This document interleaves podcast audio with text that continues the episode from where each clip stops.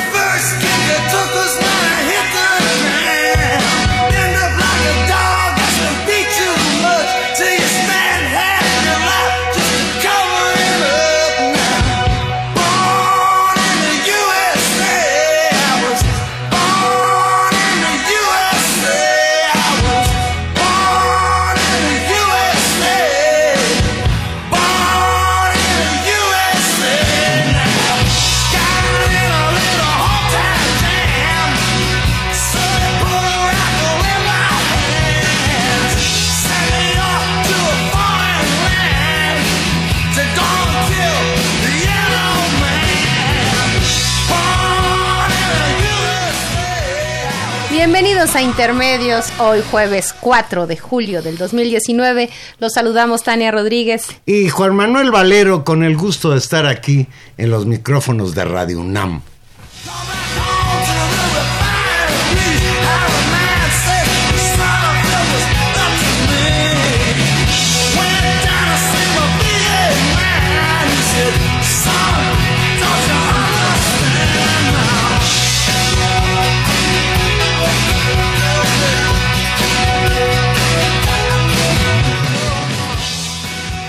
Parrolita para abrir intermedios, Tania. ¿Qué tiene Bruce Springsteen? Además de ser un gran cantante, es un guapazo y es un muy buen ejemplo de cómo, pues estamos oyendo Born in the USA.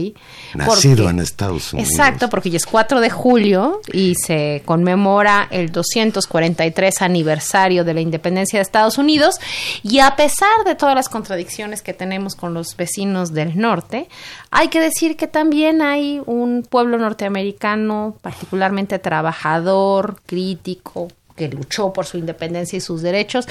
Y este señor Bruce Springsteen... no más falta que digas que hay Coca-Cola y los no, rojas no, no, de Boston. No, no estoy diciendo. Para justificarlos. No, estoy Sí, diciendo que tienen una larga historia Yo de creo lucha. que estamos- una larga historia de lucha en ese país que también. Toda independencia hay que festejarla. Incluso pues la independencia de los Estados Unidos fue anterior a la independencia de México por unos años, 1776, cuando el Congreso adoptó la Declaración de Independencia al reunirse en Filadelfia, allá en Pensilvania. El Congreso declaró a las colonias americanas estados libres e independientes. Y ahí nació este monstruo que por desgracia nuestra es nuestro vecino. No, yo no. no claro que sí. No, no, Fíjate, ¿qué que- fue la colonización? Exterminio, exterminaron a todos los que vivían ahí, a los habitantes originarios de lo que es Estados Unidos, los exterminaron. Y por eso después trajeron negros como esclavos. A México le robaron la mitad del territorio y definieron lo que ellos siguen creyendo en ello, el destino manifiesto para convertirse primero en la potencia en América y hoy en una potencia mundial. Sí, desde luego, hablar de Estados Unidos es hablar de un país muy, muy contradictorio, tiene cosas buenas, pero creo que a lo largo de la historia han prevalecido las malas y yo hablo de del lado de quienes hemos sido víctimas y seguimos siendo víctimas hoy en día de las truculencias del imperialismo yanqui, diría Fidel Castro, hoy representado por Donald Trump. Hay, hay una parte, por supuesto, de, de esta reconstrucción histórica pues también así muy rápida que haces, que por supuesto es verdad, pero lo que me parece también siempre importante, que a veces es olvidado también desde, desde América Latina, que es olvidado desde otros países, la larga tradición de lucha ahí sí, como, y no lo digo como consigna, por las libertades, por las igualdades, que distintos sectores del pueblo norteamericano han llevado con una fortaleza y con una complejidad de su pensamiento de su pensamiento político pues que también son referentes importantes para la historia moderna para la sociedad moderna y que también están ahí y que no debemos creo yo, confundir o reducir a un solo ángulo de visión la enorme complejidad de una historia y además, como la del pueblo Estados norteamericano. Unidos hoy por hoy es el país en donde más mexicanos viven después de México. Por supuesto. Hay ciudades en los Estados Unidos que incluso superan en millones de habitantes a ciudades intermedias como León, Guanajuato, Querétaro. Y ahí andan con Guadalajara y Monterrey. Y me estoy refiriendo a Los Ángeles, a Chicago, a Sin Nueva duda. York mismo. Un- una, una sociedad compleja que... Una que- sociedad de migrantes, por cierto. también, ¿no? Eh, y que, bueno, eh, muy plural, ¿no? Y que es también por eso tan trágico que esté hoy gobernada por quien la gobierna, pero también hay que reconocer que al lado de esto, de este actor político, pues tan maniqueo en su, en su manera de actuar como puede ser Donald Trump, hay discursos políticos, hay actores políticos que tienen una enorme complejidad y que son capaces de elaborar discursos de inclusión, de aceptación y que están ahí, ¿no? Y que han, y que son un referente también para, para otras partes del mundo. Y bueno, como, como todos ángulos de la historia hay que, hay que ser así. Pues, Entonces, bueno, pues hoy nos pareció Que importante. festejen, que festejen hoy los gringos su independencia. ¿Cómo le llaman ellos o el día que hoy? Tiene un día- le- siempre le No, ponen de la independencia, ¿no? El día de la Yo independencia. digo que sí, el 4 de julio. 4 de de la julio. independencia. Pues Tania, volvamos a México. Volvamos a Porque aquí las cosas se están crispando cada día más. El lunes pasado, primero de julio, Andrés Manuel López Obrador celebró en el Zócalo pletórico, en un Zócalo pletórico de sus seguidores, el primer aniversario de las elecciones que lo llevaron a la presidencia de la República. Menos de 48 horas después, ayer, agentes de la Policía Federal iniciaron una protesta en contra de su traslado a la Guardia Nacional y llamaron a iniciar hoy un paro nacional. Hoy en su conferencia de prensa el presidente López Obrador respondió y la textual, ahí hay mano negra. Hay mano negra en el movimiento de protesta de la Policía Federal porque sus principales dirigentes visibles ni siquiera trabajan en esa institución. Y ahí anunció el presidente en su conferencia de prensa que a las 11 de la mañana daría otra conferencia con más datos, con más elementos sobre el conflicto entre la Policía Federal y el gobierno federal. El señor Alfonso Durazo secretario de Seguridad y Protección Ciudadana. Y así lo hizo. Dijo Durazo en su conferencia de prensa, para darle más sabor al caldo. Pues lo que dijo es que acusó al expresidente Felipe Calderón de estar involucrado en las protestas de los policías federales. Leo textual lo que dijo Durazo. No es casual y no requiere mayor explicación que uno de los integrantes del grupo de los elementos de la Policía Federal que están inconformes con su integración a la Guardia Nacional haya considerado que el expresidente Felipe Calderón sea uno de los representantes sindicales. Esto señaló Durazo. Y, Y desde bueno, luego, pues Calderón no, ya se podía, contestó. no se podía quedar atrás. En su cuenta de Twitter, hace tres horas más o menos, el expresidente de México, Felipe Calderón, dijo, la protesta de la Policía Federal tiene causas de fondo, laborales y forma. Rechazó la cobarde insinuación de estar atrás de ella. Si tienen pruebas, exhíbanlas. si no retráctense mi gratitud y admiración a soldados, marinos y policía. Y firma su, su participación en Twitter con el hashtag yo apoyo a la Policía Federal. ¿Cómo ves, Tania? Un tema, creo que, bueno, hemos ido de temas delicados a temas delicados. Como tú dices, estaba terminando de celebrar este, este año del 1 de julio y creo que estamos ante un problema mayor. O sea, creo que este sí es un desafío fuerte al gobierno de López Obrador, pero para analizarlo creo que debemos ir como por partes, Juan Manuel, y entender... Como decía Jack del el Destripador, Vamos por partes. Vámonos por partes y vamos entendiendo dónde, dónde arrancan las cosas. Bueno, me parece que seguramente, y eso vamos a tener que ir desentrañando la, la información poco a poco, porque seguramente esto, esto tuvo que tener un antecedente hace algunos meses, semanas, me imagino que deberían haber estado trabajando en este tema tan delicado en uno de los proyectos centrales del gobierno como podría ser la Guardia Nacional. Pero ayer, de pronto, Simplemente agentes de la Policía Federal iniciaron una protesta en contra de su traslado a la Guardia Nacional. Cientos de elementos de la Policía Federal realizaron ayer un paro de actividades en las instalaciones de la corporación eh, en la Ciudad de México hay una, hay una sede gigantesca. Si usted ha pasado por, por la zona oriente de la ciudad, a la altura del periférico, por ahí más o menos a la altura del eje 5, hay un cuartel verdaderamente gigantesco, unas instalaciones muy impresionantes de la PFP, que ayer fueron el centro toral de estas, de estas protestas en demanda que se respeten sus derechos laborales en cuanto a antigüedad y prestaciones en caso de ser aceptados en la Guardia Nacional y que se instaló alrededor de esto porque además fueron acompañados por muchos de sus familiares que cerraron la, avenida periférica y que cerraron otras arterias justamente en la, en la protesta. Se instaló a partir de eso una mesa de negociación con la Secretaría de Seguridad Pública y Protección Ciudadana después de un primer altercado con alguna de las, de las primeras representantes de las autoridades que pues se presentaron creo que la Jalonearon y hasta la golpearon. Sí, sí, sí, muy, muy, muy desafortunado incidente.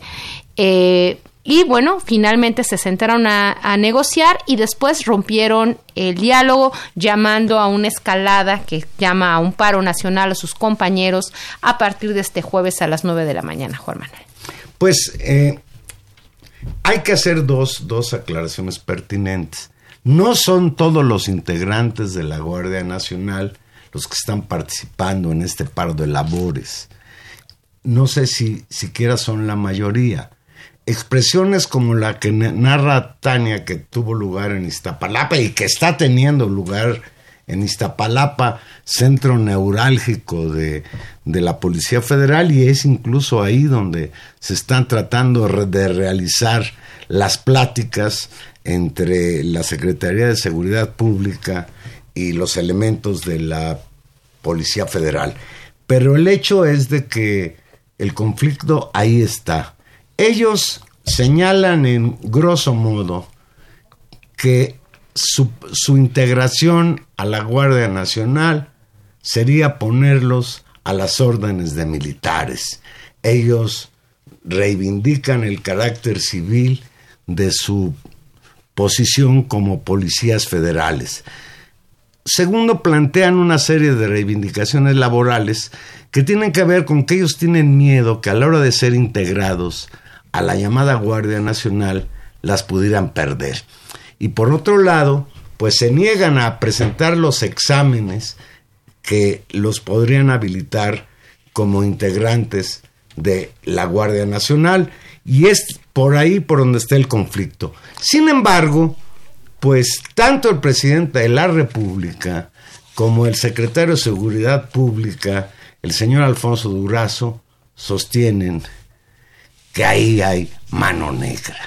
Les parece desmesurada esta acción de elementos de la Policía Federal que alguien ha dado en llamar incluso rebelión. Me parece que es una palabra todavía muy grave como para hablar de rebelión.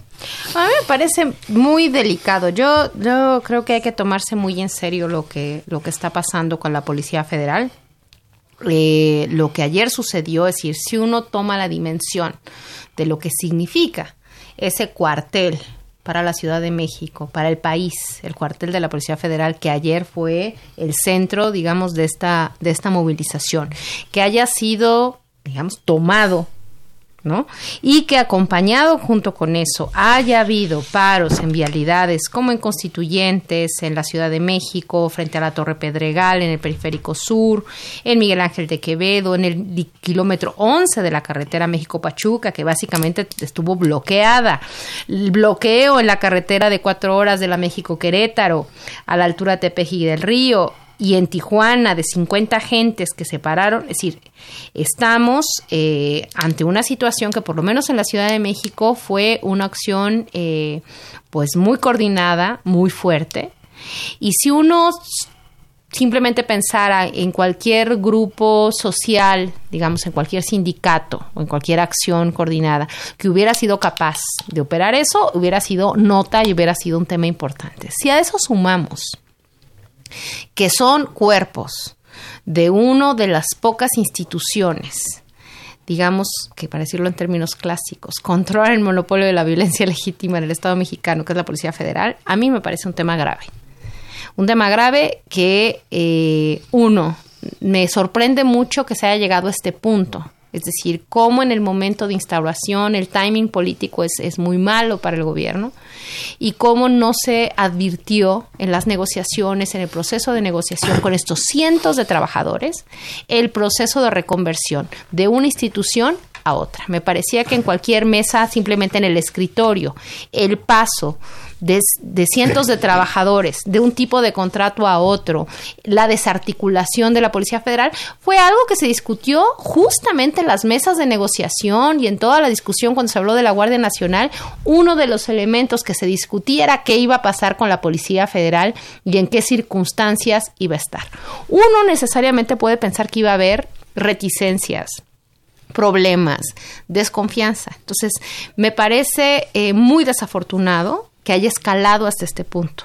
Es decir, eso se supone que, de, digamos, ahorita el, el, secretario Durazo tendrá que dar una larga explicación sobre cómo se llegó a este punto. Hoy, hoy inició esa explicación Durazo en una entrevista que le concedió al nuevo noticiario de Radio Centro de 6 a 8, noticiario que se llama Los Periodistas. Y desde aquí aprovechamos, hacemos un paréntesis para felicitar a nuestro amigo Álvaro Delgado, excelente reportero de la revista Proceso, y hoy flamante co-conductor de este programa de los periodistas en ese radiocentro que ya como le llaman Radio Chairo Chairo, Centro, ahí Durazo reconoció esto que tú señalas de que quizás no hubo la información pertinente para atajar lo que hoy pues es un problema gravísimo López Obrador salió en la tarde de, ayer a responder a la rebelión de la Policía Federal.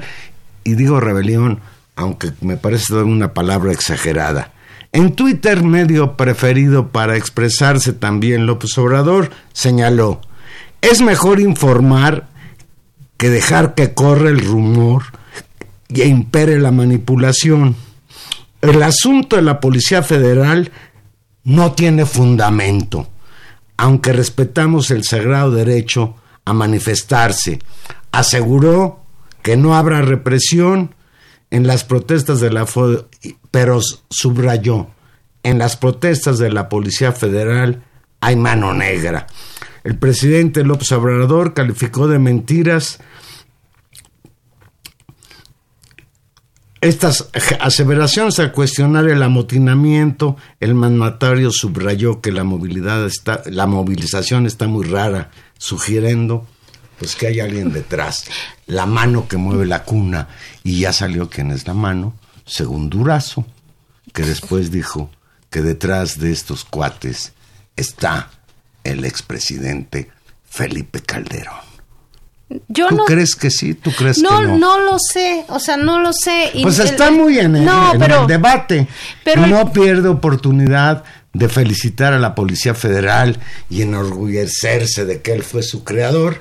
Habría un día que hacer un análisis del papel que desempeñó la Policía Federal en la supuesta guerra contra el narcotráfico, los abusos, los crímenes y otras linduras de un cuerpo policiaco que ha sido cuestionado desde hace muchísimo tiempo. Sí, pero entonces no tienes que llegar a este punto. Ese, ese es el asunto. O sea, a mí me parece que eh, lleva, se lleva trabajando en el tema de la Guardia Nacional desde hace meses.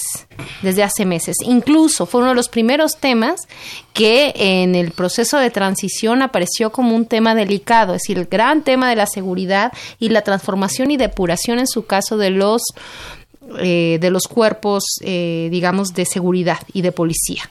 La reconversión de la Guardia Nacional suponía en primera instancia decidir qué iba a pasar con la Policía Federal. Puede ser que este sea el punto de quiebre, pero el punto, digamos, el punto de quiebre de qué hacer con la Policía Federal y su timing no lo puso el gobierno de López Obrador. No lo pusieron en una narrativa que pusiera en el centro la descomposición, informarle al público la situación en la que estaba la policía, decir con claridad qué iba a pasar y lo que sucede es que lo que tienes es una movilización muy importante de un sector que no es menor en una situación muy delicada. ¿Cómo se responde a eso? Se responde diciendo que eso es un tema de eh, que se puede politizar, pues claro que se va a politizar.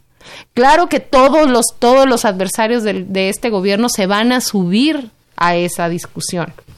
El tema es si había condiciones para preverlo en un tema tan delicado. Es decir, a mí me parece que simplemente decir, hombre, sí, tal vez nos falta un poco de información, pues mm, no es una muy buena justificación. Es decir, es un tema gravísimo de seguridad nacional, la disciplina en la única institución que tienes para defenderse. Lo que otro queda es el ejército.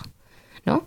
Ahora, ¿Puede haber preocupaciones ilegítimas y puede haber politización de este caso? Sí. Pero por otra parte, es absolutamente entendible que cualquier trabajador tenga, eh, si no tiene suficiente información, ¿no? Eh, temor, preocupación con respecto a qué pasa con su antigüedad, con sus condiciones laborales, en el tránsito de la desaparición de una institución a otra. Por supuesto que debe haber incertidumbre. Es decir, preguntemos todos nosotros qué pasaría si uno dijeran de un momento a otro, o sea, eso es lo que, esa narrativa es la que no puede sostenerse, que te hayan dicho de un momento a otro, firme usted aquí su renuncia, que ahora va a trabajar para otro lado y le doy su contrato mañana. Bueno, pues nadie lo aceptaría tranquilamente. Pero...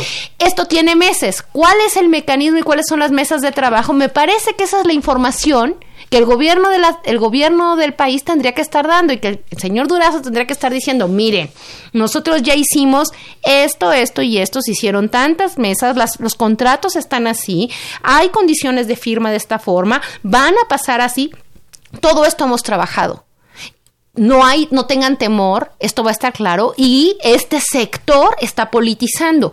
Si todo pues eso es lo que, di, es lo que ha dicho. Bueno, Mira, fíjate lo, que, dijo, lo que dijo ayer en la tarde López Obrador, por cierto, el periódico Reforma, que no, no, le perdona uno a López Obrador. López Obrador sacó ayer un video de que va a practicar béisbol y que eso pues le ayuda, es una especie como de, pues no sé, pequeño pues no sé, gusto. Y entonces Reforma, pues aprovechando que había sacado el video, el observador inmediatamente dijo, la Policía Federal amotinada y el presidente jugando béisbol. Oh, en la tarde, y yo estoy seguro que no ha de haber sido por lo que planteó Reforma, en su mensaje López Obrador mencionó que alrededor de 10.000 elementos de la Policía Federal pasarán a la Guardia Nacional, pero desautorizó los argumentos de los inconformes, porque algunos no quieren que los examinen los oficiales del ejército. Además, no solo por eso, sino también porque no están en buenas condiciones, no tienen conducta aceptable, tienen problemas de salud, entonces van a poder estar en la guardia, no van a poder estar en la guardia porque no se acepta cualquiera, pero van a seguir trabajando en la Policía Federal. Y esto te da la razón. por, ellos protestan porque se les va a integrar a la Guardia Nacional y temen por sus derechos laborales.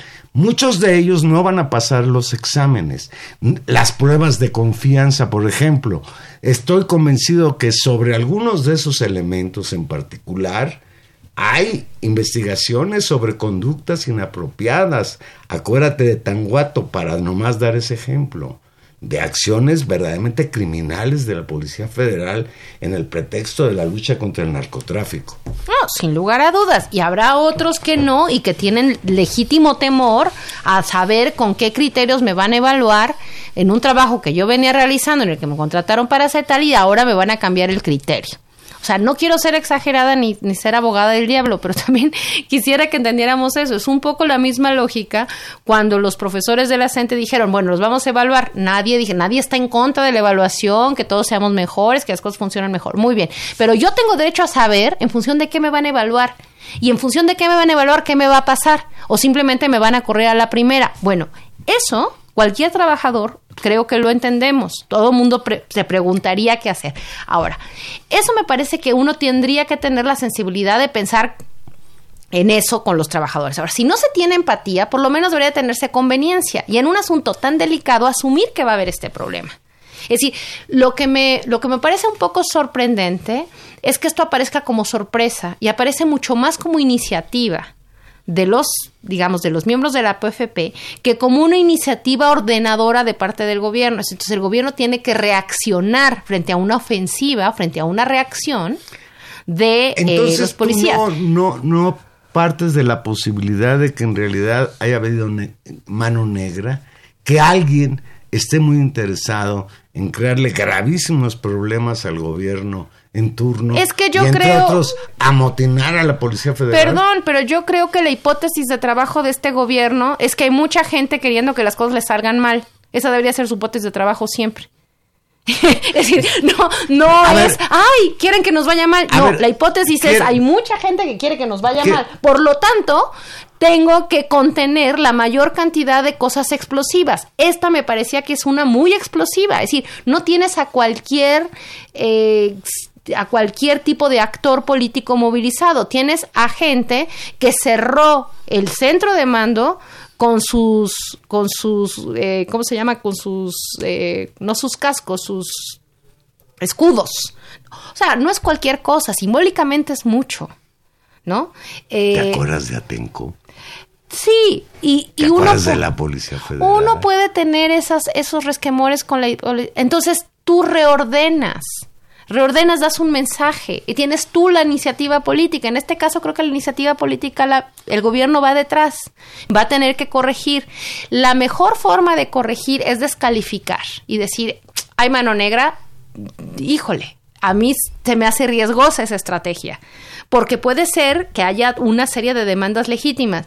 Y creo que cuando lo que está en juego es las condiciones de trabajo de una persona, también el conjunto de los otros que somos trabajadores, pues tampoco es tan fácil decir, ah, sí, córranlos porque seguro todos son corruptos.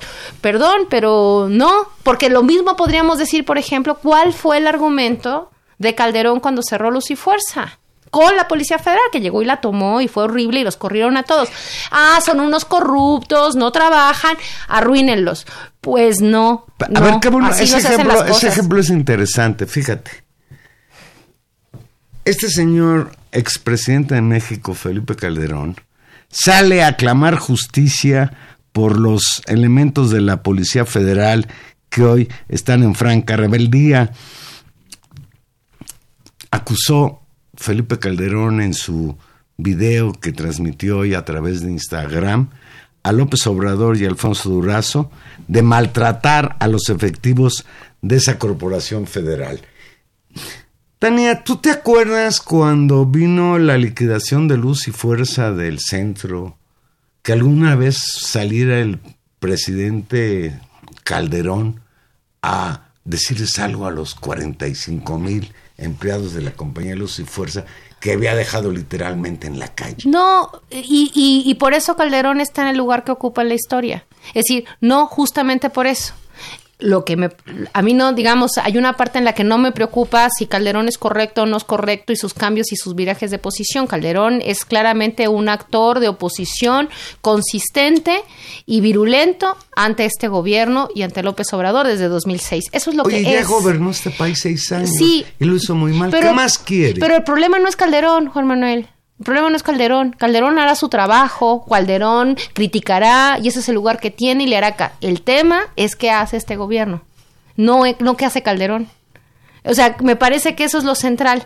Los, la, la, la, la, fortaleza que este gobierno puede tener en la instalación de sus políticas. Y no estoy responsabilizando en este caso al presidente López Obrador. Es decir, me parece que hay en algunos casos como en este un problema de la forma en que se operan sus políticas. Se aprueba una ley, logran construir un acuerdo en el Congreso, pasa, remontan un montón de argumentos y aquí hay un problema de operacionalidad, es decir, de, de conducción, de echar a andar una política que significaba cambiar una institución que puede estar podrida, no podrida, pero que incluso si tú la quieres cambiar, presentas un diagnóstico y dices, miren, la PFP tiene estas condiciones y la PFP se acaba por A, B, C, D, E. Y lo que va a pasar con la PFP es esto, esto y esto, porque es lo que conviene al país.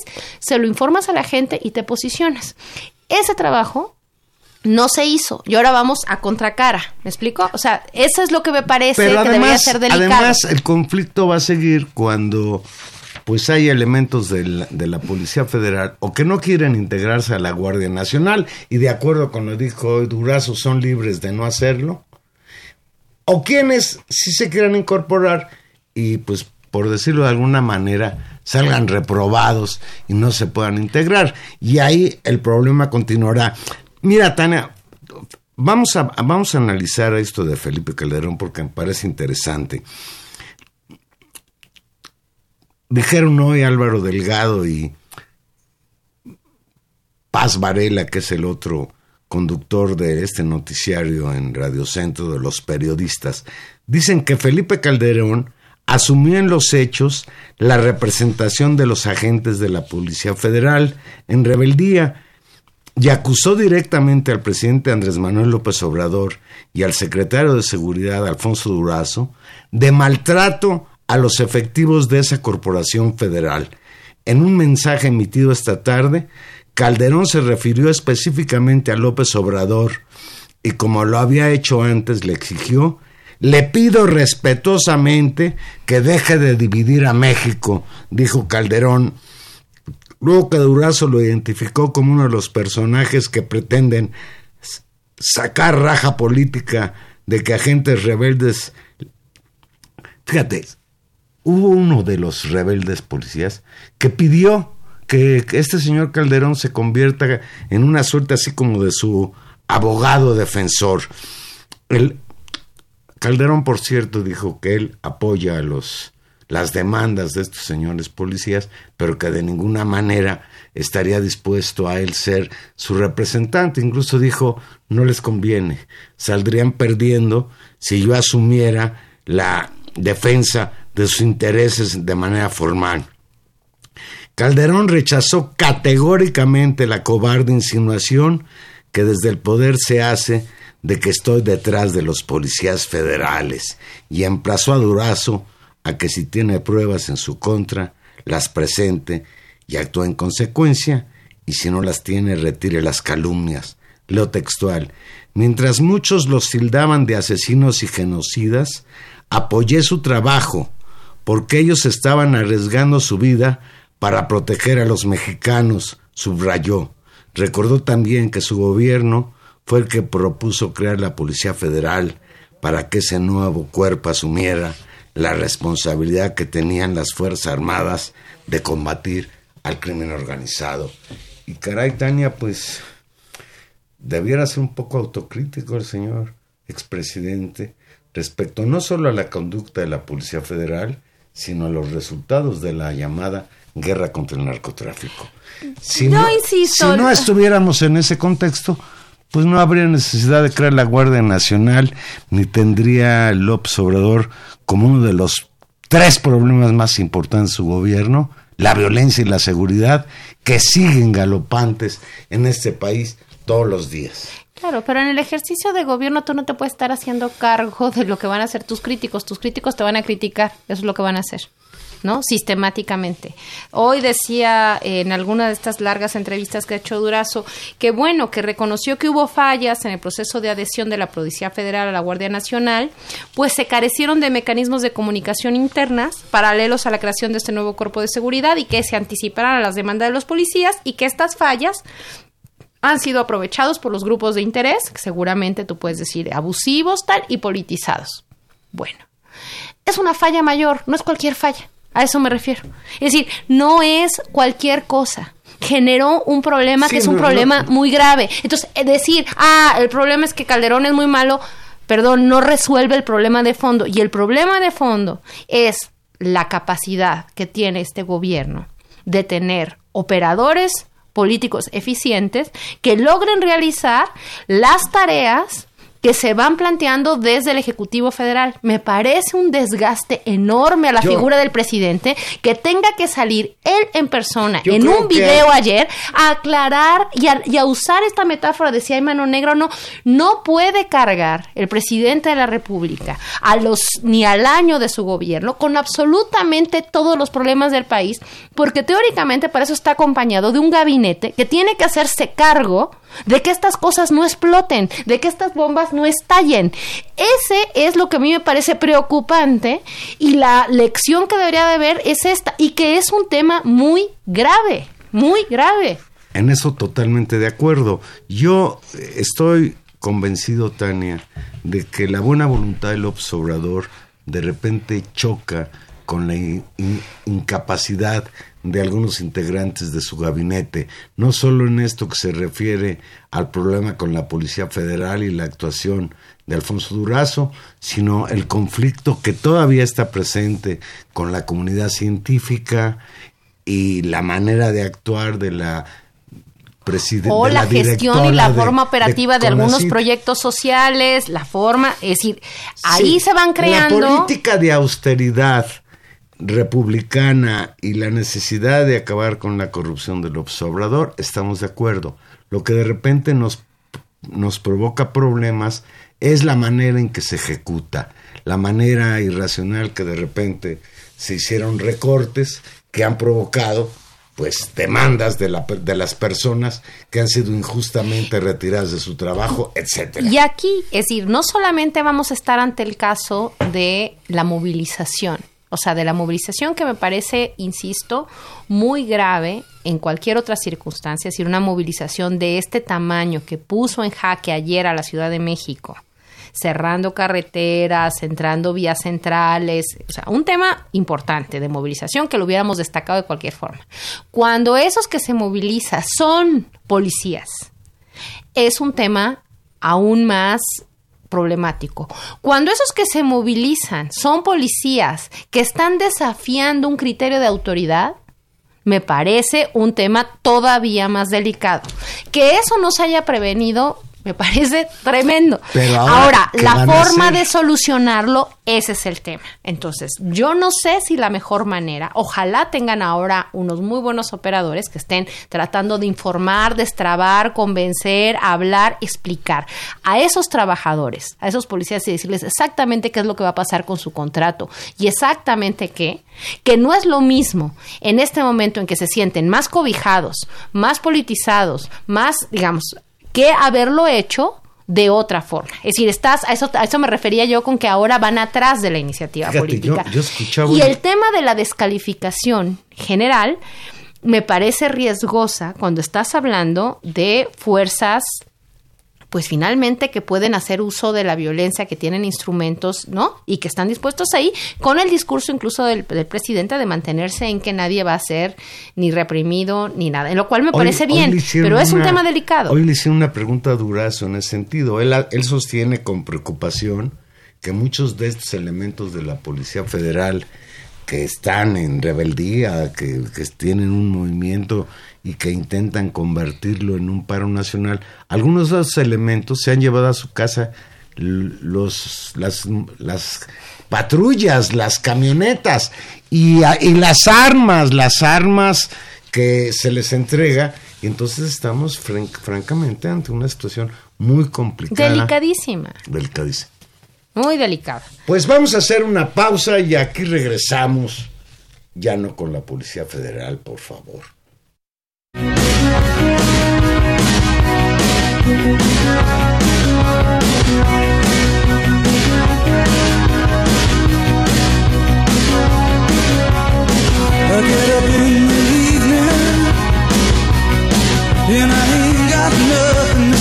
I come home in the morning.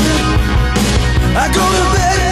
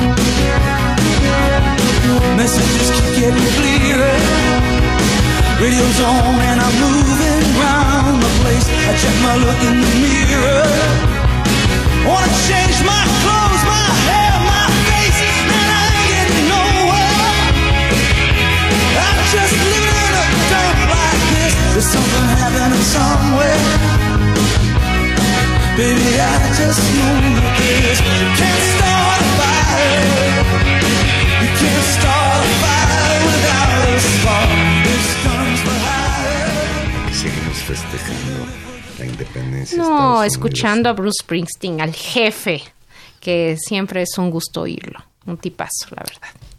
Pues Tania, eh, cuando uno eh, ve cómo pasan los días en este país, es verdaderamente, vivimos una, una realidad muy vertiginosa, con cosas que pasan un día sí y otro también.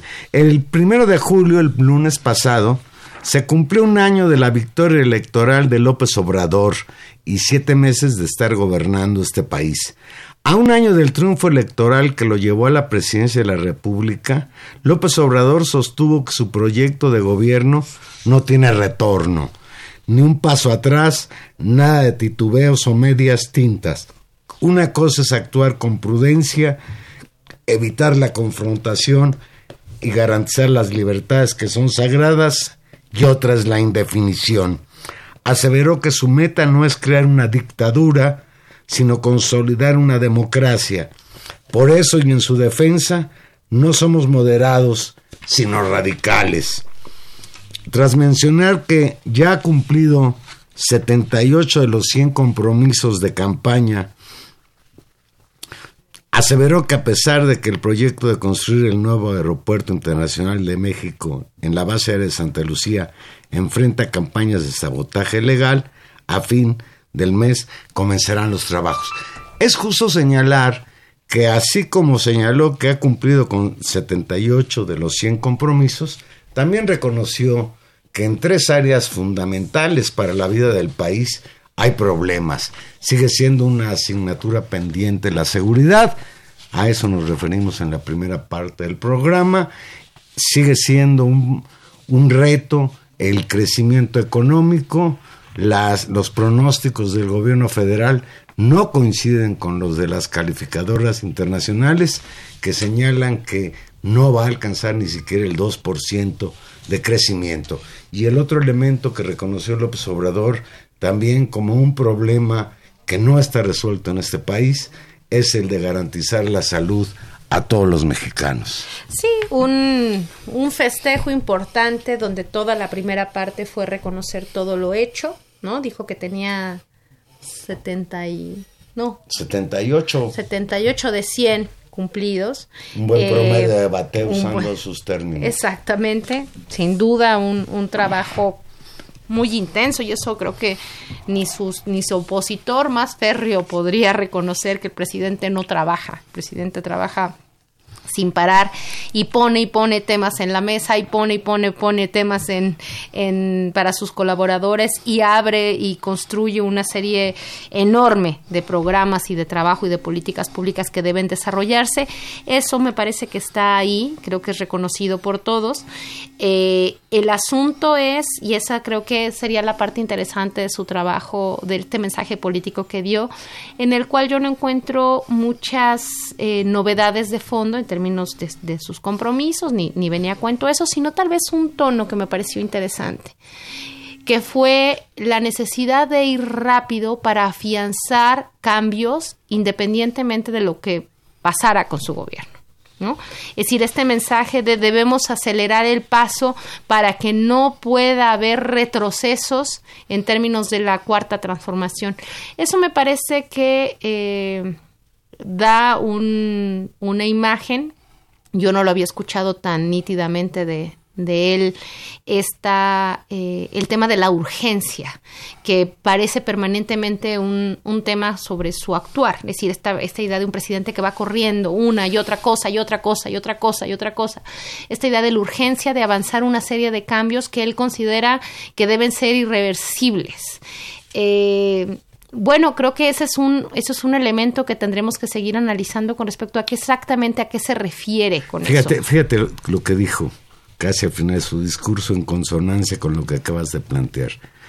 Admitió que su activismo, mi loca pasión, dijo, tiene un fundamento racional, aunque no lo piensen así mis adversarios. Consideró que entre más rápido consumemos la obra de transformación, más tiempo tendremos para consolidarla y convertirla en hábito democrático, en forma de vida y en forma de gobierno. Y, y, esto también tiene que ver con que esa oposición que se retrata todos los días en los medios de comunicación, en las declaraciones a través de las redes sociales, es que no le creen. La oposición dice que jamás va a concretar nada, que no va a construir el, aeropuerto de Santa Lucía. Además, ellos ayudan a ese propósito con los amparos que hay en contra de su construcción, que no va a construir la refinería en dos bocas.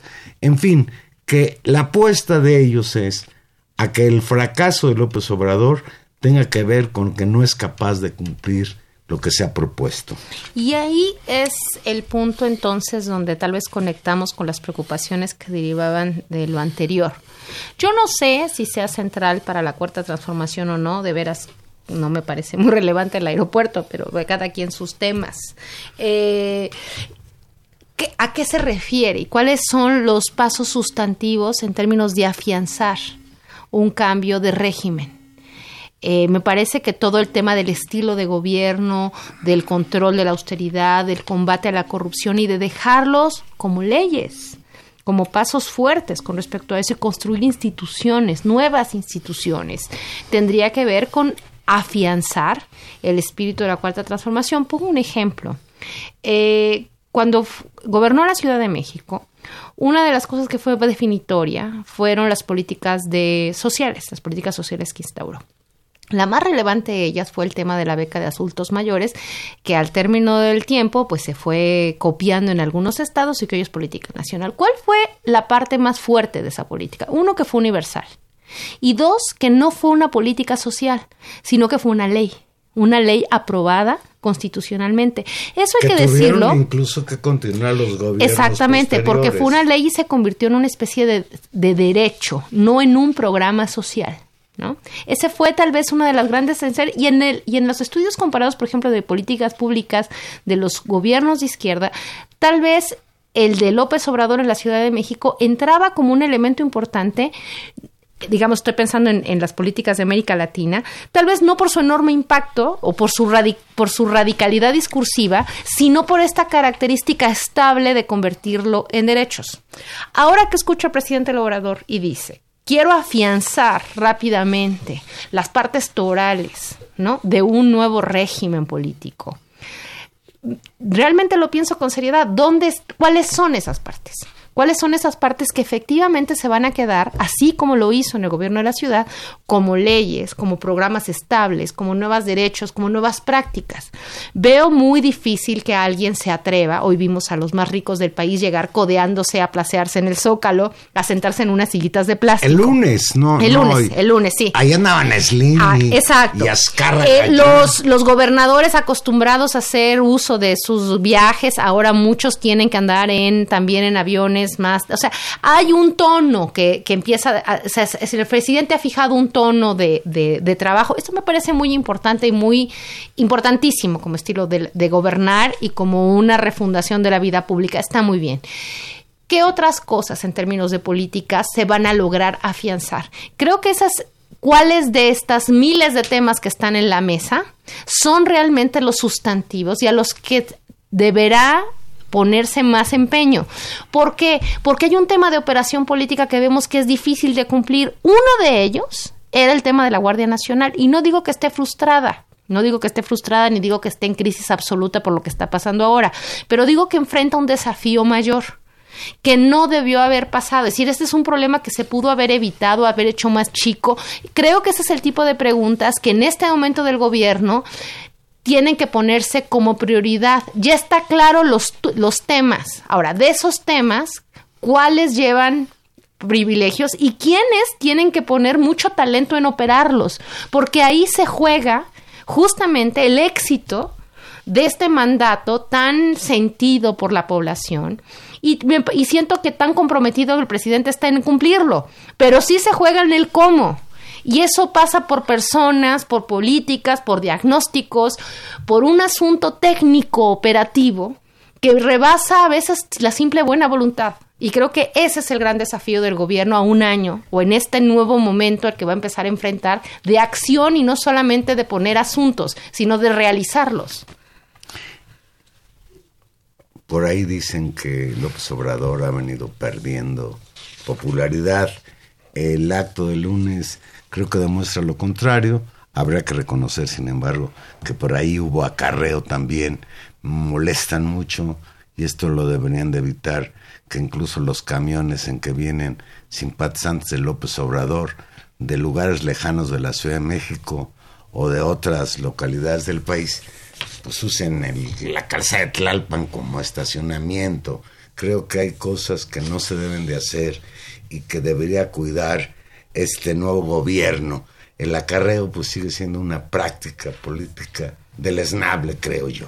Sí, ahora, digamos, yo dudo mucho que vimos, vimos aparato y vimos músculo, mucho aparato político, es decir, movilizar a la gente, traerla, llevarla. Yo sigo pensando que la mayoría parte de la gente que estuvo ahí, incluso la que es trasladada en colectivo, debe ir por convicción y dudo mucho que alguien le hayan pagado para ir. La verdad es Pues que de eso creo que no- no, creo datos. que no estemos, Lo que sí no creo que estemos en ese lugar. Tania, de regreso, la cantidad de camiones estacionados en, en una vía de la importancia calzada de Tlalpan. Sí, es decir, ahí, ahí lo que lo que vemos es un, un funcionamiento político, pues que por el tipo de población al que moviliza, pues tiene que garantizarle también su transporte. Eso también Sí, es pero, cierto. pero de eso otra manera que no provoque problemas a la ciudad, sobre todo aquellos pues que no están con, con López Obrador, porque este país es un país que está dividido.